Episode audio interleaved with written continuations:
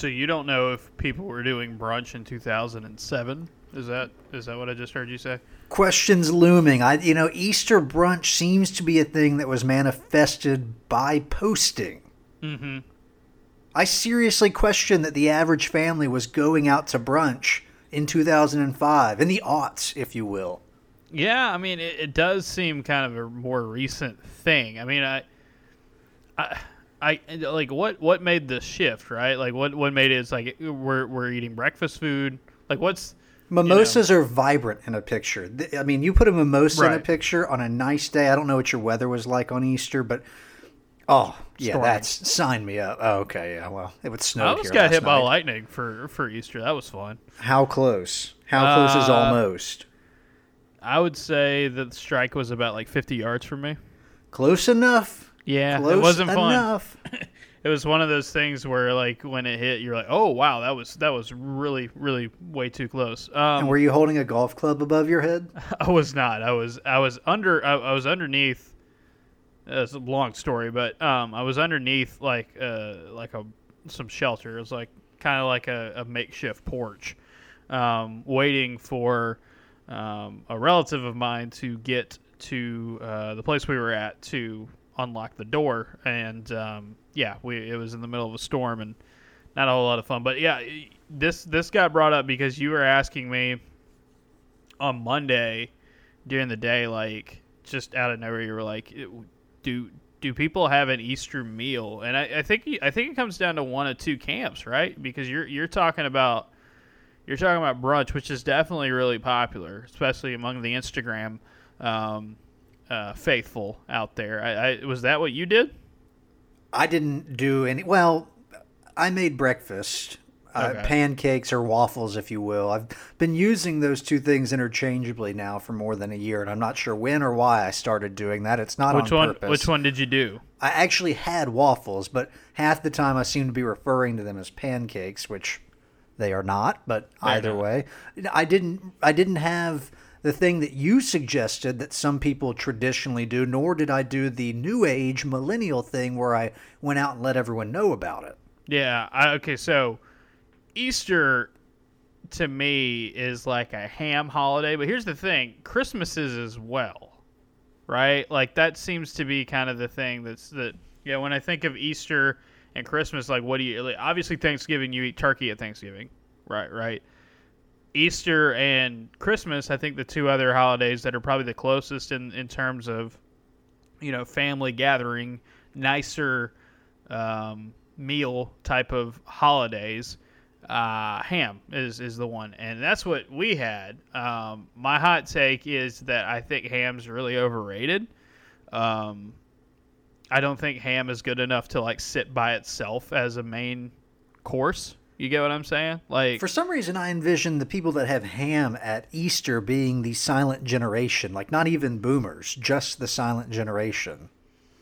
That might be the case. That might be the case. Um, I, I just, yeah, it's just really, I, don't know. Like ham to me is like it's fine, you know, it, it's fine, but like, is it going to carry enough? And, and like the thing about it is like I know people rag on turkey a lot, but like turkey, you know, you can do turkey up in some different ways. Ham is just kind of like you have a big ham, you know, and it might be glazed or it might be, you know, certain cut or something like that, but it's just just big thing of ham, really. Um, so I, that's what I think of. I don't know how widespread that is. I don't know how. Don't know. I don't know how much that's like the thing. I know Christmas ham is definitely. In your lifetime, has your family more than once done the ham at Easter? So Yes. maybe my silent Yes. generation cutoff line doesn't seem very real. Yeah, my grandparents. Yeah, this is Oh, there this is this is my grandparents' type of move. I yeah, I just I'm thinking. I don't know, man. Like, but like brunch. Yeah, brunch. I mean that that that uh, that's definitely the move. Um, I think for us though, it's like by the time everybody gets out from church on Easter, it's like, well, it's you know, I mean, we didn't start eating until like one or one thirty yesterday, or Sunday, I should say, at this point. Um, but the brunch move, like, it's funny. Okay, so while we were doing this, I, I googled brunch. Uh, Painter, do you want to know the first? Would you guess the first year the word brunch was referenced anywhere? Would you guess the year? Is it going to be longer ago than I would have guessed, or way more recently? Because when when I was a child, I remember the first time that I heard the word brunch. It was in Northern Virginia, sometime between the ages of six and ten. I'm gonna say it's a whole lot earlier than you think it is. All right. Well, then in that case, I'm gonna go way back. I'm gonna say 1942. 1895. Yep. All right. Definitely. in Britain. Uh, it is sometimes credited to a reporter who wrote. Uh, that was in Great Britain. In the in the United States, uh, it was. It's sometimes credited to reporter Frank Ward O'Malley, who wrote for the New York newspaper The Sun from 1906 to 1919, allegedly based on the typical midday eating habits of a newspaper reporter. Interesting. Um, I also think it's kind of funny that the Wikipedia entry for brunch has special occasions. Here, here's the here's the sentence. Brunch is prepared by restaurants and hotels for special occasions such as weddings, Valentine's Day, St. Patrick's Day, Mother's Day, Father's Day, Halloween, Thanksgiving, Christmas, New Year's, or Easter. That's pretty much every holiday, right? Like, which one have we missed there? Like, I I don't think people are doing a Fourth of July brunch, just because. no, I that's guess, a picnic thing. That's an Yeah. afternoon, evening thing. Thanksgiving is typically an evening thing. I think I think Right, we're hit, lunch. Yeah, I think we're hitting like the the three that they skipped in my mind are the three like uh you know grilling holidays. Uh, Fourth of July, Memorial Day, and I guess Labor Day would be the other one. Um, And I should be clear when I say Thanksgiving is at lunch, I don't think anyone has an early Thanksgiving, right? Like you're trying to create some room around Thanksgiving for Yeah. a huge meal that you might only eat once that day and then you sort of graze the rest of the day. yes, that's that's definitely the smartest move to do. I know some folks who do Thanksgiving like really late, and I'm like, man, that would that would kill me all day just waiting for that. Nah, you you're not gonna want to you're not gonna do that. Um, I will say though, Painter, this this year for this year for Easter, this might be the first Easter of my life I didn't get any candy. Like, and usually at this point in my life, I go out and buy it myself. Like, you know, take advantage of the of the sales and whatnot on, on Monday. I that did not. I, I, I was I was I, I left myself out of that this year. I don't know. Is this is this the sign of me getting old? Maybe, or maybe you just simply felt antisocial. Maybe it wasn't worth Yeah, being among the the hordes of people who are looking to get their their candy fix on a discount deal, which we appreciate around here. I understand. Look, if you're going to get the candy, might as well get it a day late Mm-hmm. instead of a day early. Going to make a big difference. I'm here with you on that. Because I'm not a big candy guy anyway. So if I'm if I'm going to get it, I'm going to get it on the low. Yeah, yeah. There you go. Buy buy low. I guess Sell you wouldn't high. sell high. I guess you wouldn't sell high in this case, but yeah. So Easter. I hope everybody had uh, a really good uh, Easter weekend. Um, appreciate it. Hope you guys. relaxed. You know, if you couldn't be with family, not everyone can be with family this time of the year. So Yeah, I I was t- man, I slept for like six hours. like during the day. Yeah, I think I fell asleep around go. six and woke up around midnight. Ah, that'll that'll work. That'll work. Um, yeah, I was pretty fortunate. I had uh, I had multiple siblings of mine who do not live anywhere near here. Um, came into town this past weekend, so that was that was a whole lot of fun. Appreciate everybody. Um, you know, uh, understanding that we we pushed the we pushed this uh, podcast back a day because of the holiday. Uh, but uh, we've got quite a bit to talk about uh, that has nothing to do with ham or candy. So you ready for it, Painter? Let's go.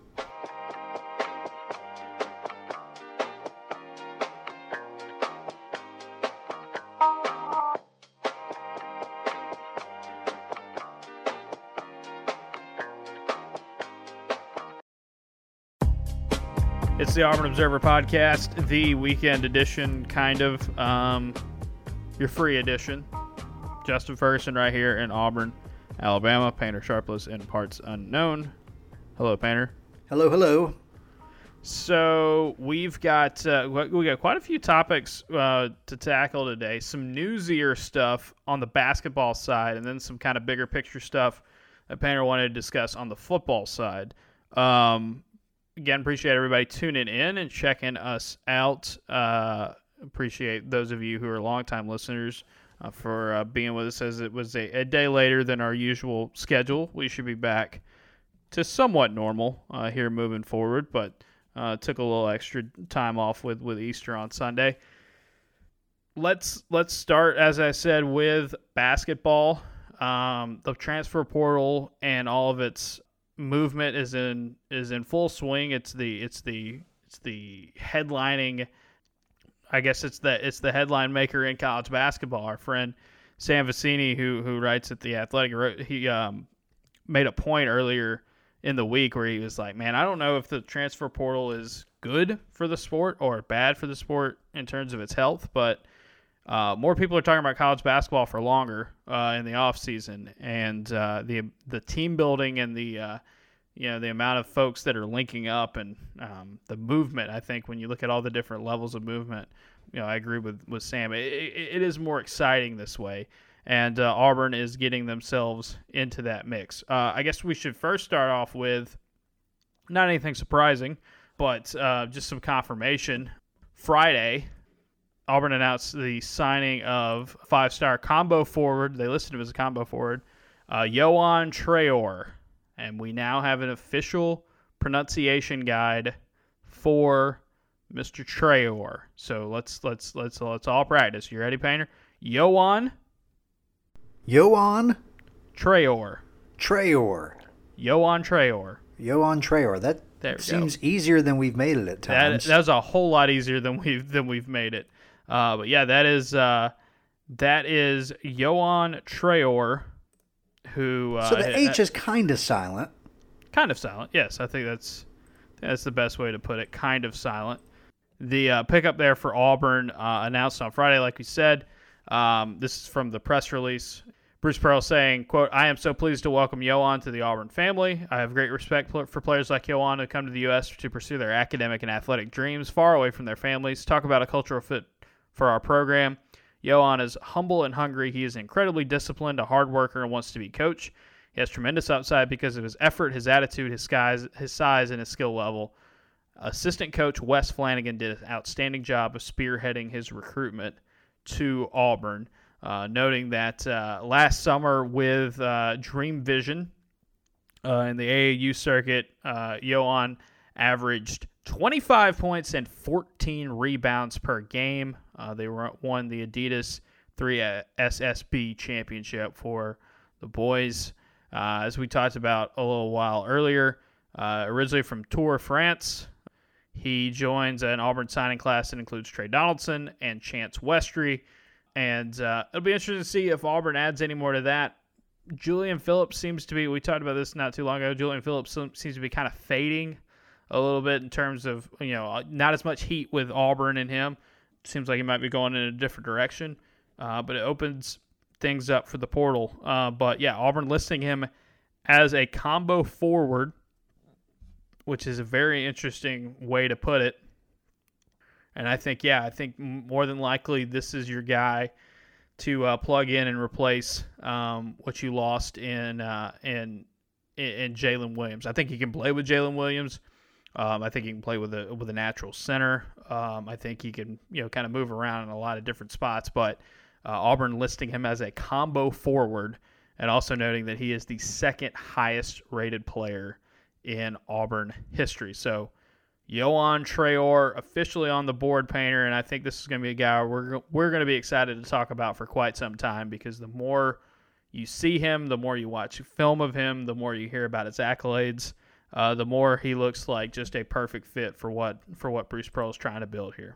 Small detail, but something I have appreciated about Bruce, and I'm sure other coaches do it in basketball. I think it's probably harder to do in football because there's so many position coaches. Mm-hmm. But Bruce always gets a lot of credit because his teams are always talented. He loves to gas up his assistant coaches. Oh, yeah. And he gave Wes some credit there. For a guy that has a great reputation as someone who goes out and get, gets really good high school players and is able to immediately service his needs – in the transfer portal, he's usually pretty quick to shout out the guys doing stuff behind the scenes. Yes, he, he he does, and I think that's one of the things where like people really like working for Bruce Pearl, um, but also yeah, I mean he's one of those guys that always tries to give his players and his assistants credit more than himself.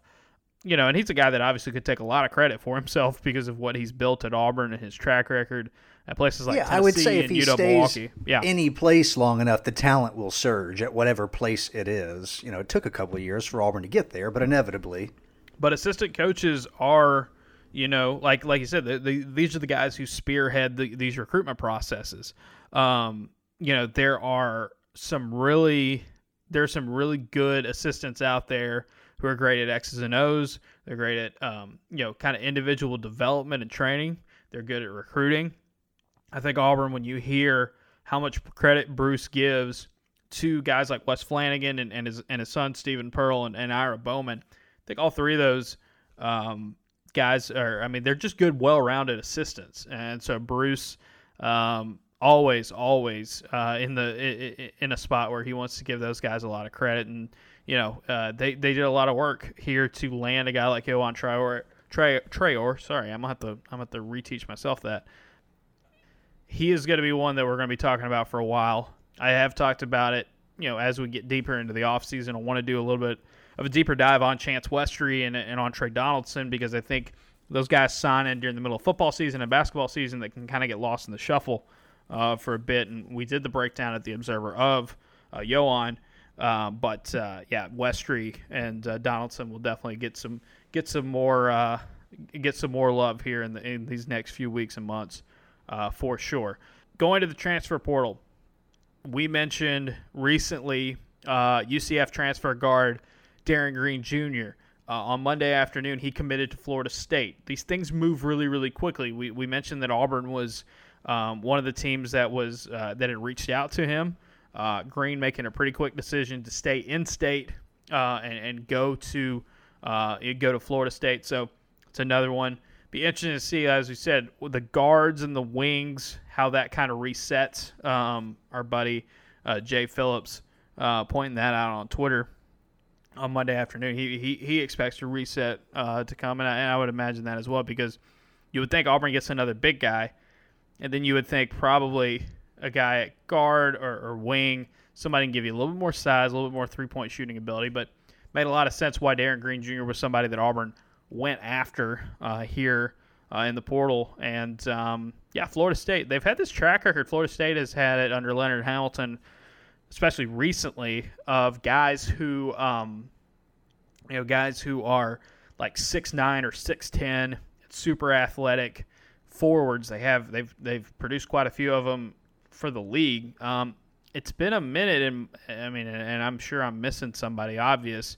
Uh, it's been a little while to me where I or I thought like, okay, there's a guard uh, that Florida State's been able to produce um, that could that could really you know grab some national attention. So maybe Darin Green ends up being that guy. So I'll be very interested to see how he ends up and what Auburn does from there.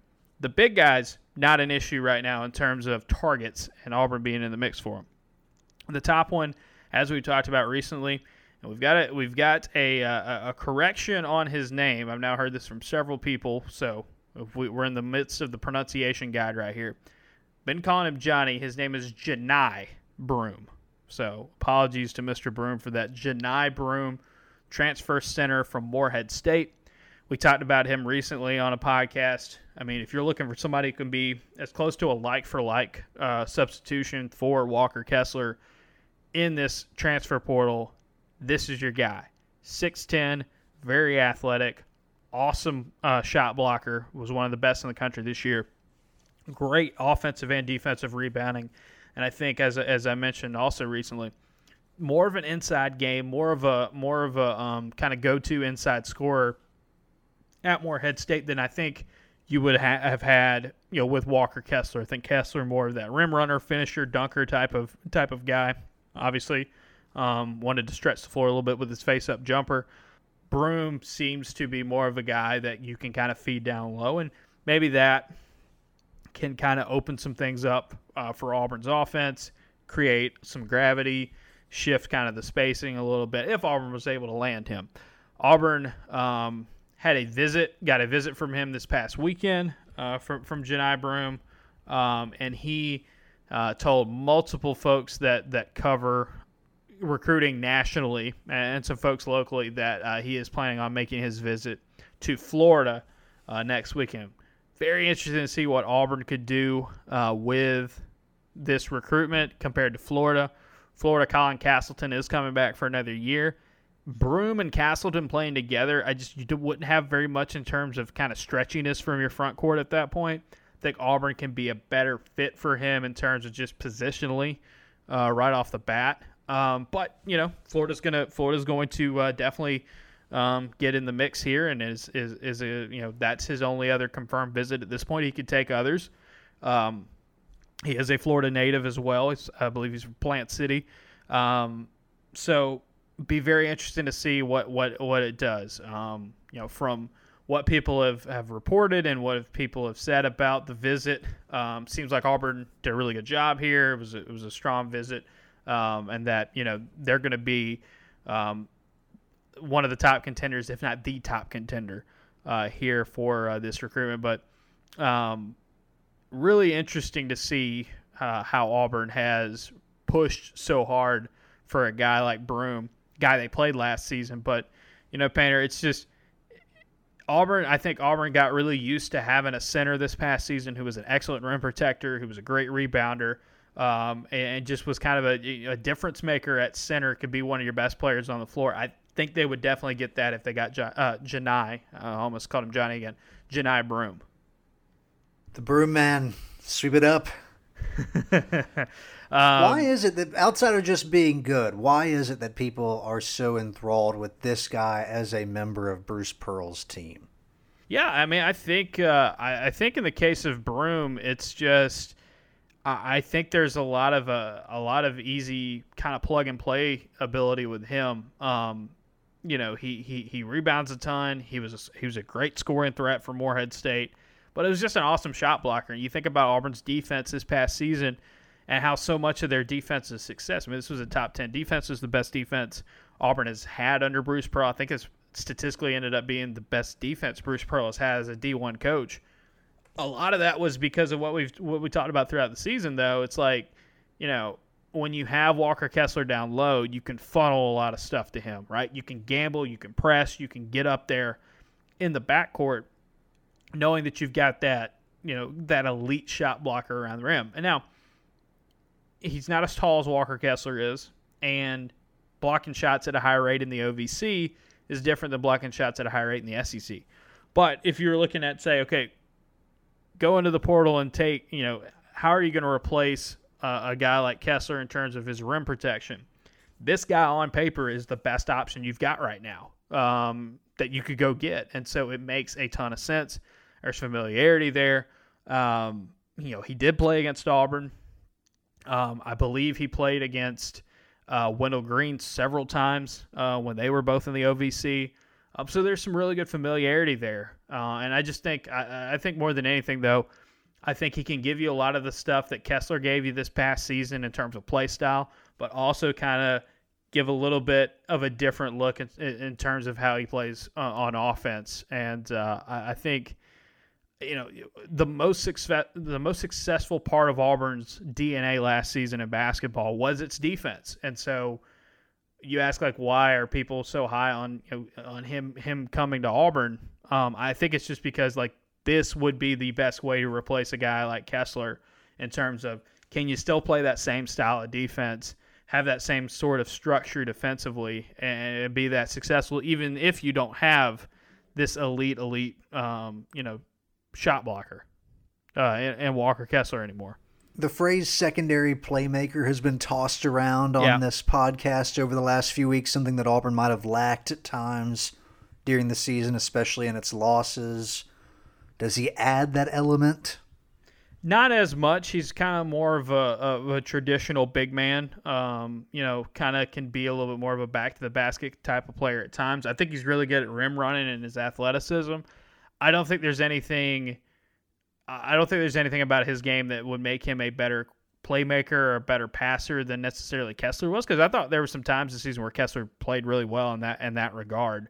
Um, I think I think Yohan uh, Traore is probably more of an impact player in that area. I definitely think Chance Westry can be a, a big time playmaker in that area um, and, and, give you a boost there. And, and, of course, I think I think the big thing that we're really looking to see for Auburn is, you know, could this be a situation where um, could this be a situation where just having a healthy Allen Flanigan, a hundred percent, you know, playing to his full capacity, Allen Allen Flanigan, can that just be what you missed? Because you know, two seasons ago when he had to play some of that point guard spot, um, you know, it wasn't his natural position, but like I think he still there were times where he could control the game and he could create for others as well as create for himself at such a high rate um, that it made him a better player. Now, the Achilles injury really sapped a lot of that that momentum for him this season, but I, I really do think that if if you get back to Allen Flanigan like he's fully capable of playing, I think he can solve a lot of that problem and take some of that pressure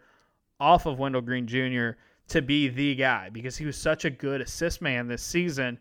But when he wasn't qu- clicking at, at, at, you know at the at the highest level, or when defenses were making a more concerted effort to slow him down, it, it looked like Auburn's shot making just wasn't quite the same. Optimism, there it is. There Feeling you go. good about the roster on one team. Before we before we move to football, though, also got to mention that um, you know Broome is not the only player that Auburn is looking at uh, right now in the transfer portal who is a big man. The other one, and this is a big one um, in terms of talent, is uh, Brandon Huntley Hatfield. Oh Uh, yeah, I probably shouldn't be so eager to skip skip over this guy. Yeah, Brandon Huntley Hatfield. It's really interesting because I think when you're going after Broome and you're going after Huntley Hatfield as well, it's like, could it be a situation where Auburn could bring in both? I don't know, but I think Auburn's definitely getting in the mix there uh, for him. Uh, he is expected to visit uh, Auburn this week. Uh, Jon Rothstein um, reporting uh, for CBS that uh, he's going to SMU early this week. He's coming to Auburn on Thursday and Friday. He's going to Louisville over the weekend. Wake Forest in the midweek next week, and Arizona State next weekend. Um, so lining up those visits right there. Auburn an interesting spot. I mean, you look at Louisville's got a new head coach. Wake Forest uh, was a team that was, um, you know, kind of on the door of making the tournament this year. Arizona State trying to reset after what was not a great year for them. We know the Cambridges are over there now, and SMU was uh, SMU was a was a really good team out of the AAC this year. Brandon Huntley Hatfield um, was a top top player um, uh, coming out of high school. Uh, another five star. Um, he was a top thirty player, pretty much no matter where you look um, in, terms of your recruiting uh, outlet of choice. Top thirty player, five star, um, six. You know, listed at six ten uh, at, at Tennessee. Auburn was a uh, was a contender for him at one point in his high school recruitment process. Ole Miss was as well. Memphis also, uh, you know, kind of kind of getting in there from from him. A guy that um, just this season at Tennessee, I think there was a lot of people who had a ton of uh, high hopes for Huntley Hatfield at Tennessee. He just didn't get on the floor quite as much uh, because the guys ahead of him in the rotation. You look at it; they had Josiah Jordan James, they had Uros Plavsic, uh, they had John Fulkerson. Um, those are three big men that uh, played. Um, just were older than them. All those, all three of those guys were um, upperclassmen. They just got you know more minutes. Josiah Jordan James was a guy who could also play out on the wing as well. But uh, Tennessee really liked that lineup where they played uh, Ziegler and Chandler and Vescovi all at the same time. So that took away even more opportunities for, for Huntley Hatfield. So this is just a five star guy that, you know, down the stretch of the season, you go and look um, for Tennessee was playing, you know, late in the year, was playing about 15 to 20 minutes a night. So this is not like a guy who just was was sitting on the bench. He was just a, a backup big man behind some really experienced guys. I think Tennessee's returning quite a few uh, players up front next season uh, because of the COVID year, because of you know extra extra chances and, and stuff like that. And some of these guys not going to the NBA. It's more the backcourt uh, that you're looking at right there with uh, with Tennessee. Last season, player had pretty good rebounding numbers, pretty good shooting uh, uh, numbers. Not a three point shooter, uh, but a guy who's kind of more of a traditional power forward type of player. Just a lot of upside, um, and so it'd be interesting to see if Auburn brought him in, if they, if they were able to to land him uh, as they were in the mix. This is another former five star guy they really like coming out of high school. I think he fits a lot of what you could what they did with um, you know what they could do with a guy like Broome. You know, maybe not as as maybe not as established at the college level yet as a defender, but a guy with with a ton of upside and a ton of talent, great athleticism. His breakdown of him coming out of high school uh, was that you know he he was he had really great size, really good frame for somebody you know at, at the power forward position. Um, can play face up, can play with his back to the basket.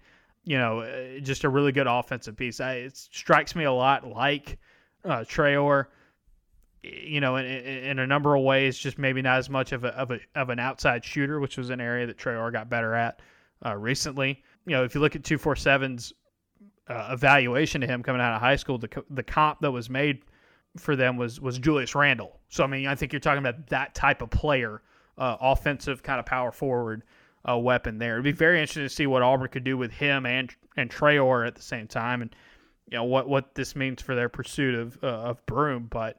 Um, I think if Auburn lands one of either of these two guys, they're in a really, really good spot moving forward. And um, so uh, Auburn getting in the mix for a guy that uh, that you know another former five star guy with a lot of upside, and and we know what Auburn's track record here is, especially recently, Painter with uh, with former five star who did not play quite as much at his first spot, but could you know um, get some opportunities at his at his second location. I think I think the uh, I think the Walker Kessler uh, success story this past season could could be very convincing for a guy like Huntley Hatfield.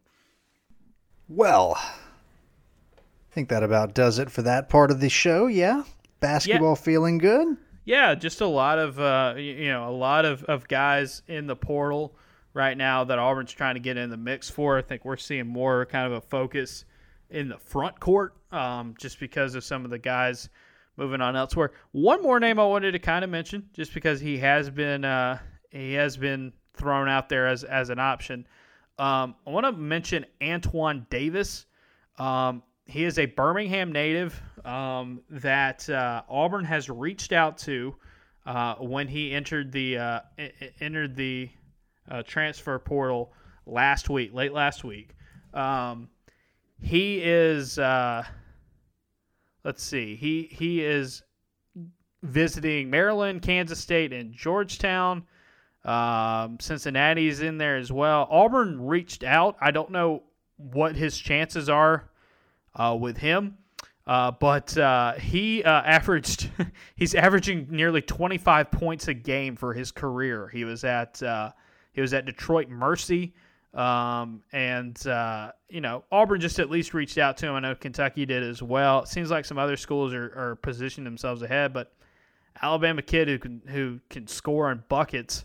Um, you know, just a just a name. Uh, might not be one that that Auburn catches fire with, just because it looks like some other teams are already getting in line for the for the for the visits. But um, yeah, well, one of the best scorers in college basketball over the last several years is in the portal, and Auburn at least made a move for him at one point. We'll see how much uh, interest uh, is uh, is reciprocated there moving forward. Just keep in mind, um, keep him in mind, uh, you know, moving forward.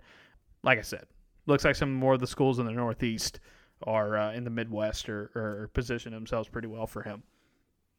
Oh, uh, also, a painter in our show notes, she wanted to mention uh, Scottie Pippen Jr. Is this was this? Is yeah, I mean, he. It seems like he's going to the NBA. Yep. Uh, he's the kind of player that I would love to have on the team.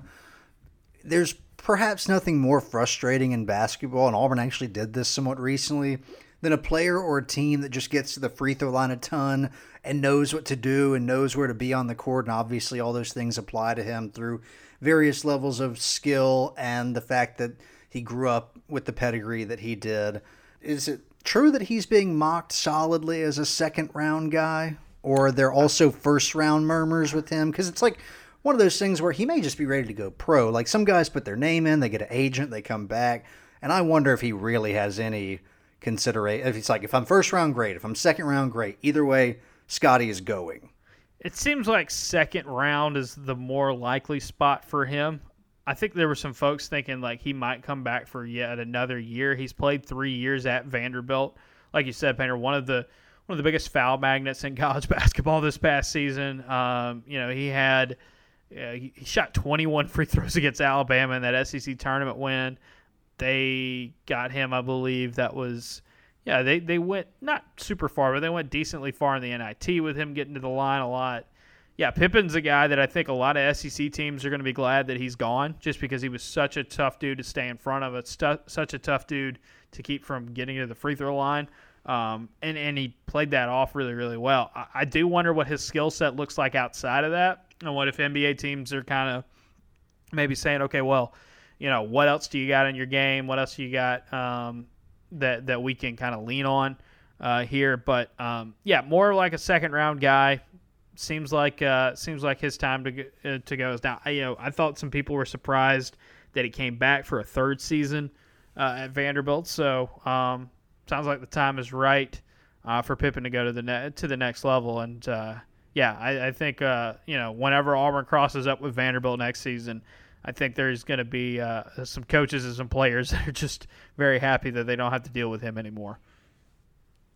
Since Auburn won, it was fun for me on the whole, but you know I could understand how in a closer game that might have been a nuisance. What that game was pretty close for the first half, or even mm-hmm. somewhat into the second half, and I mean the guy couldn't do it all, but anyway, best of luck to him. He scored 29 in that game against Auburn and was 14 to 16 from the line in that game. And I was kind. Of, it was like, hey, it'd be kind of cool if, if Scottie Pippen, if Daddy was sitting in Neville Arena, I wouldn't have hated that either. Yeah, there's been some famous fathers that have gone to uh, come to come to the arena um, in the last several years. I mean, Scottie Pippen, seeing his son Scottie Pippen Jr. play, uh, Ron Artest. I was gonna say I couldn't remember who it was, but that's who it was. Artest. Yeah, Artest had a player. Uh, his his son uh, played at Cal State Northridge uh, when Auburn beat him a couple of seasons ago. Um, I believe that's right. Yeah, Ron Artest Jr. Uh, came off the bench for Cal State Northridge in the 2020 season, um, the the season that got cut short, or the 1920 season that got cut short due to COVID. Um, yeah, there's there's been some there's been some interesting ones uh, around, and obviously, um, you know, Auburn having Jabari Smith, uh, senior at, at, all their games, um, former NBA player, and, and, and obviously a, a standout at LSU uh, in his own right. So yeah, it's it'll be interesting to see. Uh, kind of we're we're getting to this this this stretch right now where more and more guys um, that have that you know that you can remember playing or having you know our sons are are getting into into the league or you know getting into the college level. I think all I think I saw this is football, but I think the other day I saw Alabama had offered Dre Kirkpatrick Jr.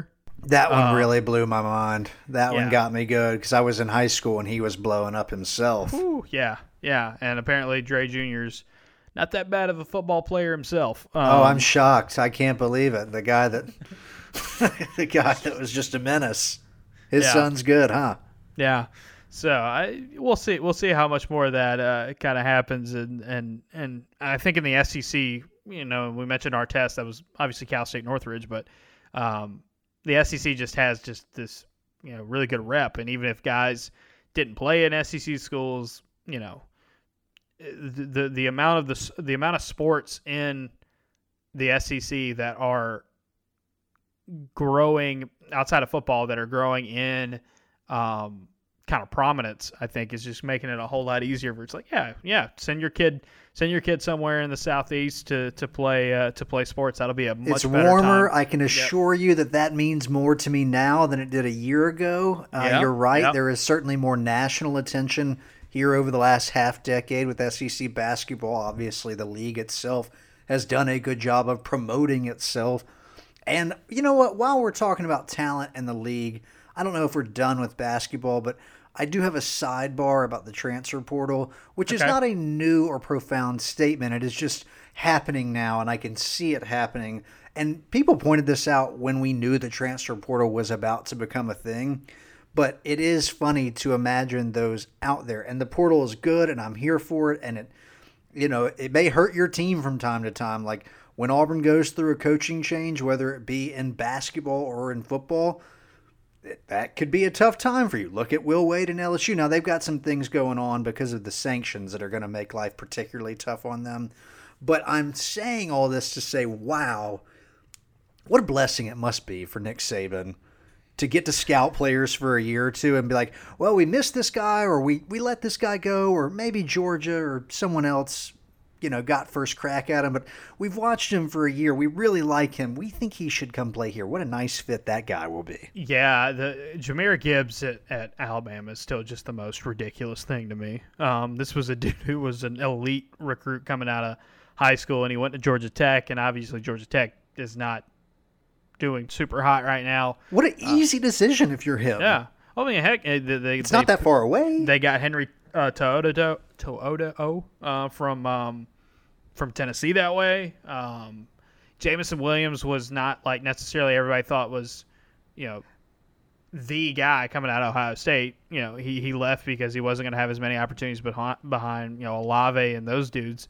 Uh, but yeah, it's just uh, the rich are obviously always going to get richer. Anything that changes in college sports when it comes, whether it's NIL or the transfer portal or you know anything like that, the the programs that are the best in either sport, football or basketball, the ones we talk about on here, in either sport, they're they're gonna they're gonna figure it out. They're they gonna, got the resources. They got the history. They've got the best sales pitches. I mean, yeah. what are you gonna do? You know, what are you gonna do? But yeah. it has been funny to watch. I mean, because like some of the references you just made there are some really highly touted guys. Like it's funny to think about, you know, Jameson being behind all those people at Ohio State and then getting there, and it's like, oh, okay, here we are. Yeah. So, um, so have fun well, with that, Auburn. One more thing for you to contend with. Mm-hmm. Yep. It'll be a it'll be it'll be a time. Um, and uh, obviously the, the transfer portal will be important for Auburn here these next few weeks and months as spring football comes to an end. Pretty much across Everywhere. the board in college football. Yep, and um, more guys are into the portal left and right. I mean, we, we saw a run of it on Monday uh, in in college football, and I think Auburn, with recruiting opening back up and, and things getting back in full swing again, Auburn's going to take advantage there as well. Before we Real get quick, into, have you seen any numbers recently about how many guys are transferring and not landing in a new spot with a scholarship? Because I know some people are trying to track this. It's an interesting thing. Again, I'm here for the transfer portal, but I, I do think it is interesting to note like how many of these guys leave thinking they're greener pastures, and then it's like, oh well, maybe not. Yeah, I haven't seen any updated numbers on that yet, but I know you know, last year it was an issue. Guys had to drop down to FCS, and that has a ripple effect that goes down. It's just, yeah, I mean, player movement is great, but it's uh, but as long as you cap and in football, as long as you cap it that okay, you can only bring in this many more transfers, you know, over the the 25 limit. It's like, yeah, that's going to be tough. It's going to be tough because you know even if you're a team like like I think Auburn's a good example. You lose all these guys as transfer portal, but you can't replace all of them so there might be opportunities elsewhere, and, and, and there might be, you know, well, these guys are leaving. There's got to be spots. It's not always the case. It's not always the case. Um, before we dig into football a little bit more, let's take a break here real quick and, uh, and, and, tell you about uh, a couple of things. First off, uh, our friends at homefieldapparel.com. They're making the great shirts, folks. Number, uh, great shirts. I'm currently wearing a Utah State one right now. It's wonderful. It's super comfortable. I played golf in a home field shirt the other day. Uh, my golf game's not great, but uh, I felt but you good. were comfortable. You were looking good. That's right. That's right. And that's half the battle for sure. Uh, home field is your place to get the best uh, collegiate apparel that you're going to find anywhere. We're talking t-shirts. We're talking hoodies. We're talking crew necks. We're talking joggers for for some specific schools. Um, you can get it all at yeah, home field. Only some schools get the joggers. Yeah, yeah only if you're nice gotta, enough. Oh, and they've got to like you enough. Yeah. Uh, you can get them at at home field. Their Auburn collection is one of the best in the business like, right now. Look, they have 20, 20 things on sale right now for sale for Auburn right now that you can go get. We're talking old football T-shirts, old basketball T-shirts with great old designs on them. There's a baseball T-shirt. There's a couple of really good hoodies on there. Um, there's some Peacock stuff. You're not going to want to miss out on it. HomeFieldApparel.com. 15% off your first order if you use the promo code Observer when you're checking out. It's Home Field Apparel. They've got schools coming in left and right. They're refreshing. It's that time of year. Painter, I know this is important to you. We're recording this on a Monday, so it'll come out on Tuesday. On Wednesday, Virginia Tech gets two new T-shirts for home field. I know your I know your your your your Hokie your Hokie boys are uh, uh, uh, getting uh, getting some more home field love. That's a big one. Colors that can objectively be tough to work with at times, Yeah. I must admit. However, I have grown on burgundy over the last few years. Just saying that's personal, that's anecdotal, but if you're a burgundy kind of guy or gal, join me. They're also giving Alabama two new T-shirts, which you know, I, I want. I would Some of you out, probably know an Alabama person in your life. Gift would- them a home field Alabama shirt. I would point out some Auburn fans are being like, "Oh, I got the Alabama's getting new stuff." I want to point out your basketball team was so good this year that they put out three different pieces of stuff just for basketball season, just for, Speaking just of for which, basketball. do we think peacocking will extend past the one season, or do you think it's a moment in time, a place in history that Auburn fans embraced, but maybe doesn't stick with the basketball program for years to come? Uh, you know, I, I I'm glad you brought that up because I, I think there's going to be some remnants of it over the over the years moving forward. I think that's always going to be part of Auburn basketball's identity as a fan base. I think people are always going to want to lean into that. Annoying. yeah, being annoying and being prideful. Um, I think this certain team last year, just because of Jabari and Walker and just all the the factors that went into it, and maybe they might be the peak of it, but we'll see. We'll we'll, we'll see what that what it means moving forward. I think I think if you were looking for Peacock um, worthy, another Peacock worthy team, obviously, um, man. I mean, I know we're doing ad reads right now, but man, Auburn Gymnastics getting to the Final Four and putting on a show on Thursday to get to that to that spot. You talk about a, a sport where like literal peacocking is like really good to do, uh, especially on like the floor routines and stuff like that.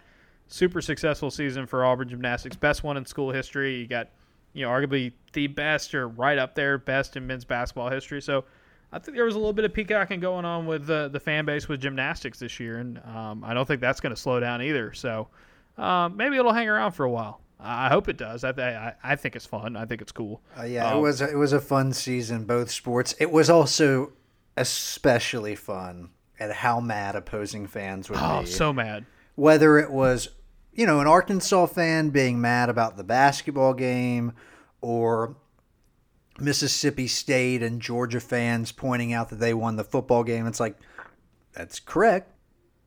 We're not talking about that. So that's good for you. However, that is going to come full circle. That yeah, it'll come full like circle. you know, and you know what? You just got to eat it. Like it's Yeah. gonna be tough. I'm one of the ones. I had my fun. When football comes, you know, like you got to roll with the punches, baby. Yeah, and look, you know, it's Auburn football. It might be better than you expected. Yeah, uh, you talk about an unpredictable team. That's that's it. That's the program. So, you know, be be ready to roll with the punches, good or bad. I think that's the that's the key there. As we're talking about all this, auburnobserver.com. Some of you who are listening to this are already subscribers. We appreciate you guys very, very much. You get a bonus po- podcast once a week. Sometimes you get two of them a week. You got the gymnastics one last week as well. Um, but if you like the show and you want more of it, auburnobserver.com. $6 a month or $60 a year. There will be links to sign up in the description or in the email that you got. Uh, hop on board, and you get also get all of the newsletters uh, that we write and reference on here uh, from time to time, um, sent straight to your email inbox. Um, you know, most mornings around 6 a.m. Central Time, uh, covering football and men's basketball. So if you want more of the show or if you want more of what we do here, uh, auburnobserver.com, sign up there. You also can help us out for absolutely no money down by doing one very important thing. And what's that, Painter? For no money down, rate, review, subscribe. Probably, probably in the Apple Podcast area. Mm-hmm. I mean, you can do the the five starring on Spotify. Uh, We, but we, we want you to do that as well. Yeah, go to both. I know most of you probably have that. So rate, review, subscribe. If you're doing Apple Podcast, just search the Auburn Observer because you're probably right now. Uh, you know, you're already there. Maybe, maybe you got your private feed. I don't know. I don't know you. I don't know your situation. But you got to get on the public normal feed to do the rating, the reviewing, and subscribing. We appreciate that. It's been a little while since we've had another written review, so if you want to be a part of the show and you want us to uh, say say nice things about us, so we can be very vain and inflate our egos, uh, give us a, give us a written review. Um, we joke about it a lot, but yeah, leaving five stars, leaving an actual written review means a lot. It gets more people, you know, on uh, their eyeballs uh, onto the product, and gets more people listening. It's the easiest, easiest way. If you like what we do uh, and you want us to keep doing more of it, it's the easiest way uh, to help us out in that regard. That costs absolutely no money. So, write a review. We'll read it out on the podcast. Uh, but uh, more importantly, it helps us out a ton. And we appreciate all of those of you who have done that to this point. So, want more of the podcast? AuburnObserver.com. Um, and uh, if you want to help us out, Apple Podcasts, since they literally invented the genre, uh, they kind of can control the world from that regard. All right, let's talk some football. Painter, you had uh, you had a few topics you wanted to talk about on football, um, and you know I'm always ready to just roll with the punches, whatever. So, lob one to me. Let's get it started. Where where do we want to go? Hmm. Of these choices that we have, I think I'm going to start with this one. Can Tank be productive? And I'm going to answer my own question naturally. Can Tank be productive given the rest of the likely limitations on offense? My short answer, and then I will allow you to give a much smarter answer, is I am surprised he came back because this offense is clearly going through an overhaul. And last year, things were not good for the run game, not against good Nope. competition. No. So this is the interesting thing about this team. I thought last season, especially when Bo Nix was healthy, I mean Auburn had their best passing year since Jarrett Stidham was around. Um, you know, through the air uh, when Bo Nix was healthy. Wasn't perfect. There were all, obviously some games that weren't as great, but for the most part, the numbers were good with him on the field. Yet the running game could never really click in that same way. Auburn had to throw the ball more than they ran the ball last season, which was something I don't think we really expected. When we hear, you know, people like uh, Eric Kiesau and and and and Bryan Harsin and, and other members of this of this staff and, and even the players say, "Hey, we want to build this game on a down build this team on a downhill running game, do all this stuff." This team was a little more pass heavy than they were run heavy last season. They were a little, you know, a little bit of lean. It was pretty balanced, but a little leaning more towards the passing game. And a big reason for that is because they could not run the ball effectively uh, against quality competition, like you said, Painter. Um, so uh, it wasn't. I mean, I, I to me this it changed definitely down the stretch of the season, right? It definitely changed once Bo Nix was hurt and TJ Finley came into the picture. And Auburn obviously wasn't as effective throwing the ball with Finley compared to Nix. The stats speak for themselves there, but if you look at Tank Bigsby's numbers last season, thousand yard rusher, ten touchdowns, good numbers, good, almost five yards a carry, solid, solid. Here's the issue there.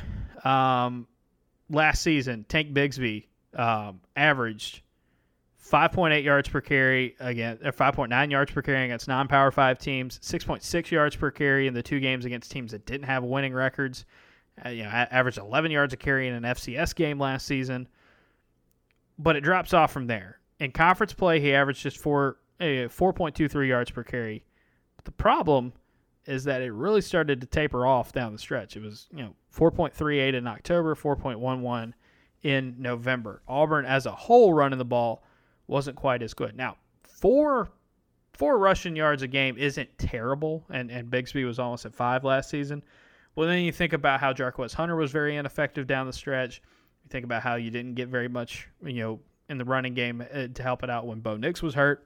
And I'll just interject, it's always about the expectations, right, wrong, or indifferent. Yeah. The backdrop of this is going into the season, we're talking about Tank Bigsby as maybe the best running back in the conference and one of the best backs in football. And at least statistically, that did not hold up.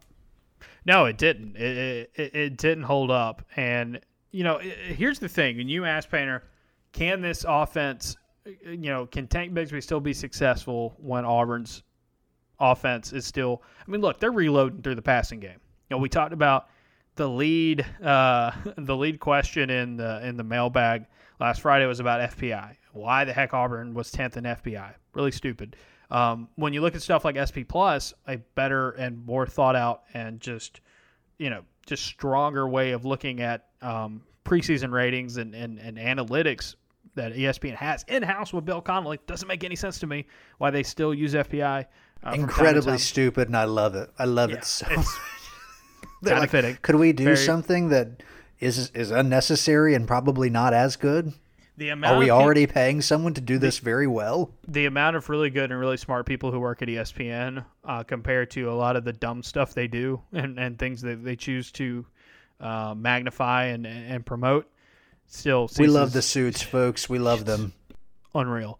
Um, but like you look at SP Plus, what SP SP Plus says when you look at projecting an offense, it says, well, the most valuable thing an offense can bring back from year to year is passing yards and receiving yards. One, two, boom. That's what you need. Auburn is not returning a lot in either of those areas this season, so it's going to be a reset. So even though you have your rushing yards coming back, even though you have offensive line starts coming back, like on paper, Auburn's offensive line, when you see as many guys they have with starting experience coming back this season, other than you wish that you had more terms of in terms of production or like star power, um, you know, overall talent level. Just on paper, though, like the returning starts is a big thing for for offensive lines. Um, you have what should be the foundation of what should be a stronger rushing attack, but like you're saying, Painter, like if the passing game's not very threatening, you're not going to be able to have much success at all. You know, with your with your running game, because teams are going to be able to stack the box and make life difficult to that difficult against you that way. Now, there were times last season where Tank Bigsby Jarquez Hunter ran into stacked boxes. That I think was a little bit more of an overblown narrative. I think Auburn just even even in spots where they didn't have stacked boxes, they just were not good enough at blocking, running the ball. And Tank Bigsby and Jarquez Hunter's numbers suffered against quality competition because of it. The interesting thing about this team this year is going to be this: we know, we know that Bryan Harsin and Eric Kiesau, as you know, a, a tandem as offensive coaches, uh, both of those guys in their histories, they don't have a ton of experience with running quarterbacks. Bo Nix was kind of going to be the guy to break that mold um, this past season. One of the things that having a running quarterback helps you out with is that when the the box is starting to be stacked on you a little bit, when things are a little bit tougher running, um, you hear people talk about it. It helps you play 11 on 11, meaning if your quarterback is a threat to keep the ball instead of handing it off and, and being a weapon with his legs, it opens things up naturally a little bit more for your offense. Tank, uh, Tank Bigsby was able to benefit from the fact that Bo Nix could run. And there were times, even though Bo Nix was not, you know, even though Bo Nix was not uh, in an offense built for the running back, or the quarterback to be a running threat, there were times where he took advantage of that. This season, it's a little different, uh, or a lot different, depending on who the starting quarterback is. TJ Finley, not the runner that Bo Nix is. Um, Zach Calzada, not the runner that Bo Nix is, or that a regular Russian quarterback, uh, running quarterback is. You've got a guy in Robbie Ashford that I think has the ability to do that, but again, how much is this offense going to let him do that? We saw in the A Day game, take him take a zone read and, and do some of that stuff. I think situationally, and even even in the in the past where Harsin hasn't had necessarily quote dual threat quarterbacks, but guys with some good athleticism to them, use them situationally, use them as you know in the red zone, in in in uh, in situations where you know you could you could add a little bit of a wrinkle there. How much does that change? Um, priority number one though is this: Auburn's got to be able to throw the ball in order for the for the rushing attack to be at its best. This team can run the ball more than it throws the ball, right? But they've got to be effective when they do throw the ball, right? There was this talk that you know eh, during spring of like, okay, could Auburn can Auburn be a run first offense and win in today's a in today's day and age in college football?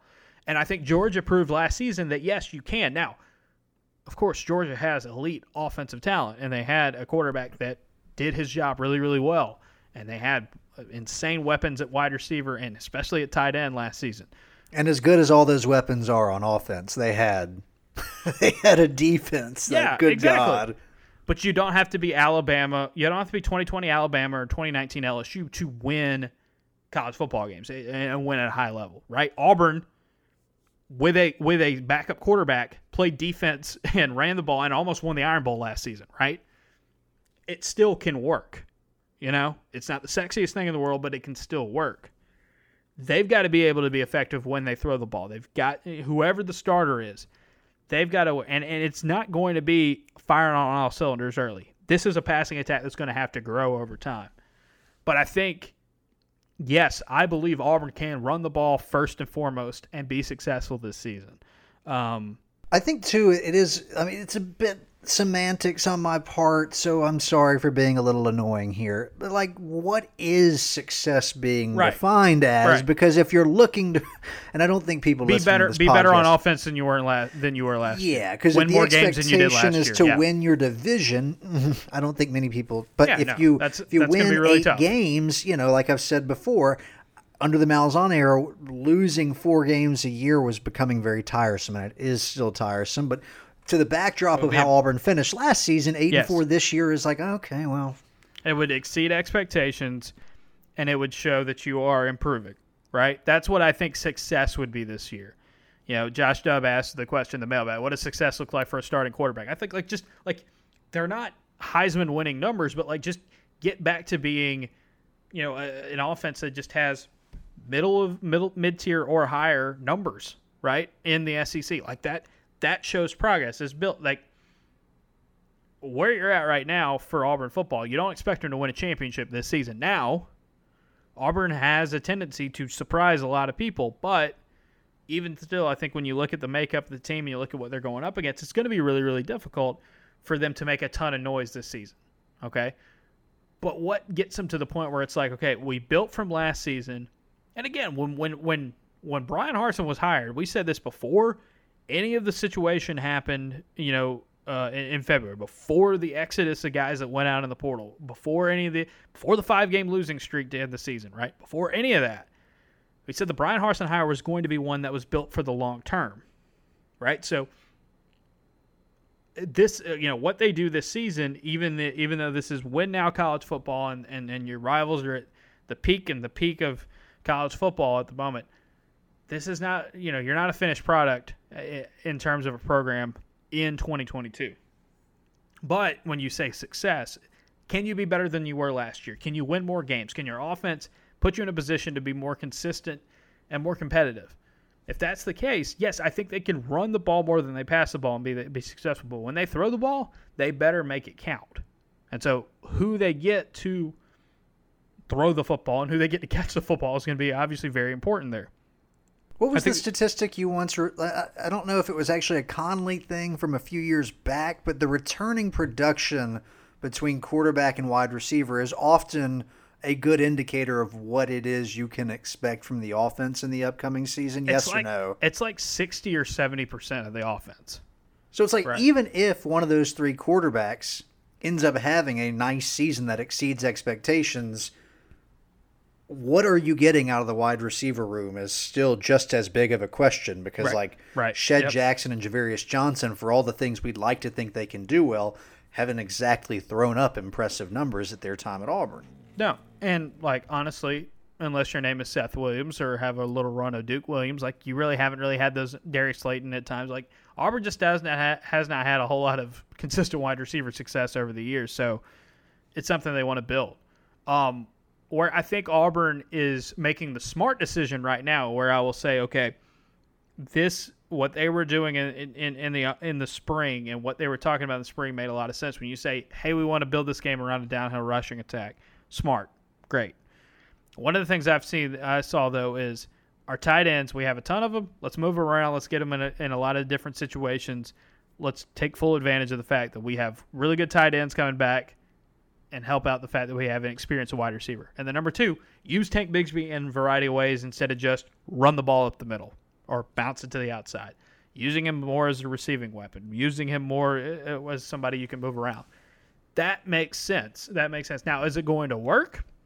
I don't know, but like on paper, it makes a ton of sense. Well, ultimately, what this is going to come down to is what well, what Auburn's problem was last season. The guys up front have to be better at blocking. They have to literally just do a better job of clearing lanes and making opportunities happen for the running game, right? Because as we saw last season, There were times when Auburn was not facing loaded boxes, and when they were when they were not, you know, struggling in the passing game as much as they did towards the end of the season, and they still couldn't run the ball effectively against quality competition.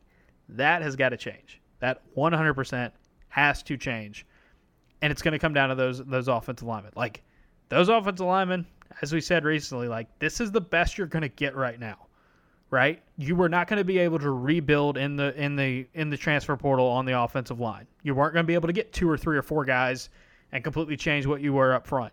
Offensive line is a position group where you have to develop and you have to take more time. And yes, Auburn's recruiting struggles, and this goes on for years and years over multiple staffs, which has yes. shocked yes. me. Yes, that part has been impressive. That two staffs now have been like offensive line. We'll circle back to that you will have to like it's going to take that much time or even longer to get out of that hole.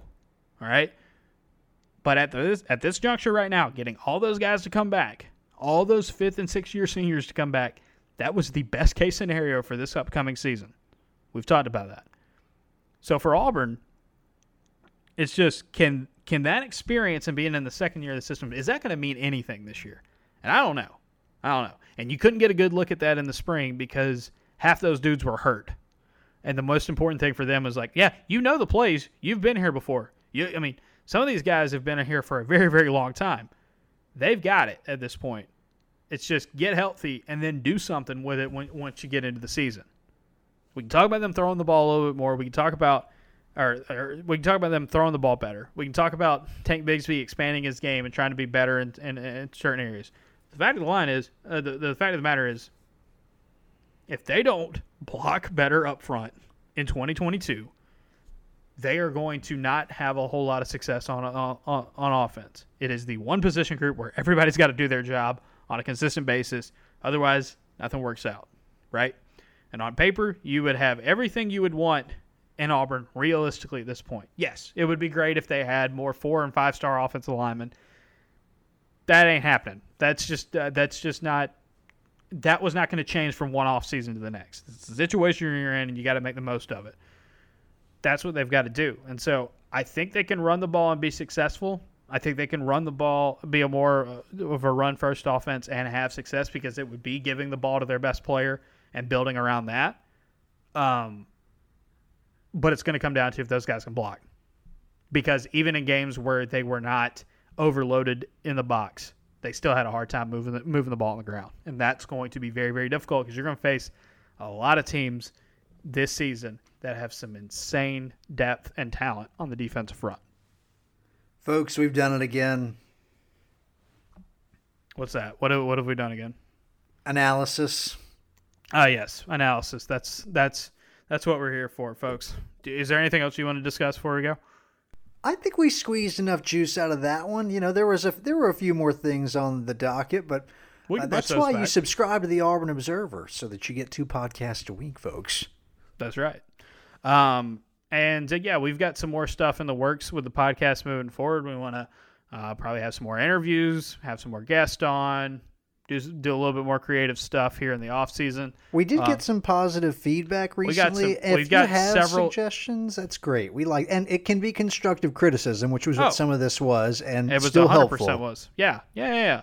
I mean, the fe- the people who give us feedback are very very nice, and you know we always we always appreciate. It. We received several messages these pa- this past week of people being like, "Hey, maybe this could help out the podcast," or you know, maybe this could be interesting. And it's like, yeah, that's you know we want to hear from you guys, um, and we want to hear your suggestions. Um, we joke so. about the reviews being positive and all that, but if, if you are sending us constructive criticism, it will, in the long run, obviously benefit everyone here if we can make this more entertaining. Absolutely, absolutely. We're gonna try to we're gonna try to do some of that stuff that you guys have suggested here in the next few months, and and you know try to shake it up a little bit. Um, but like Painter said, you can get the bonus podcast if you're subscribed to the Observer. We will push that out on Friday morning uh, this week. Um, also, this week, let's see, uh, newsletter. We, there will be a Wednesday newsletter, a Thursday newsletter, and the Friday mailbag. Wednesday, I'm going to do a story on Wendell Green Jr. Unless anything blows up between now and then. Uh, want to do a story kind of diving in with him, kind of like what we did with Jaylin Williams uh, a couple weeks ago. Um, kind of diving in of like, okay, what did he do? What could that mean moving forward? Um, you know, kind of not really an exit interview, but kind of you know these these, these kind of player deeper dive player analysis pieces for guys who are coming back. I want to do a little bit more of them, so you got that coming up. Mailbag as well. Send in your questions if you got any for those. Uh, and uh, yeah, that'll uh, that'll do it for this edition of the podcast. Appreciate everybody listening. Appreciate everybody uh, being patient uh, for uh, a little bit of a, of a delay for the holiday. And we will talk to you guys again either later this week or early next week. Painter, final thoughts. Which school has won the most national championships in football? Alabama, Notre Dame, Oklahoma, Princeton. Doesn't Princeton claim like a hundred of them at the front end of college football? You are, and you're doing the smart test taking thing. It's like one of these is not like the other. You are correct. Uh, Princeton, with 28 claimed national titles beginning in 1869, and there's a nice line here that I think probably fits a lot of schools, not just uh, Princeton, although debate exists about the mythical nature of those championships. Yeah, I'm looking at it right now. Princeton claims 28 national titles, Yale 27, Alabama 23. Um, Princeton and Yale, like they were like th- they claim a lot of them from the time where like they were one of the only five schools playing them. So it's good to be the ones at the at the beginning.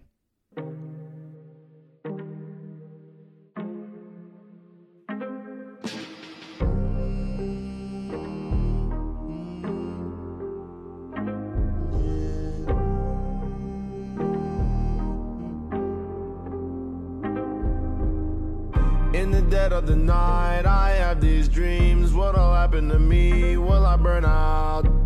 Have I been wrong? What does it mean? All these things can't understand why Say something's wrong with me I know Find myself alone driving Like a full moon as it glows I search for truth Trying to be brand new Yeah, I will try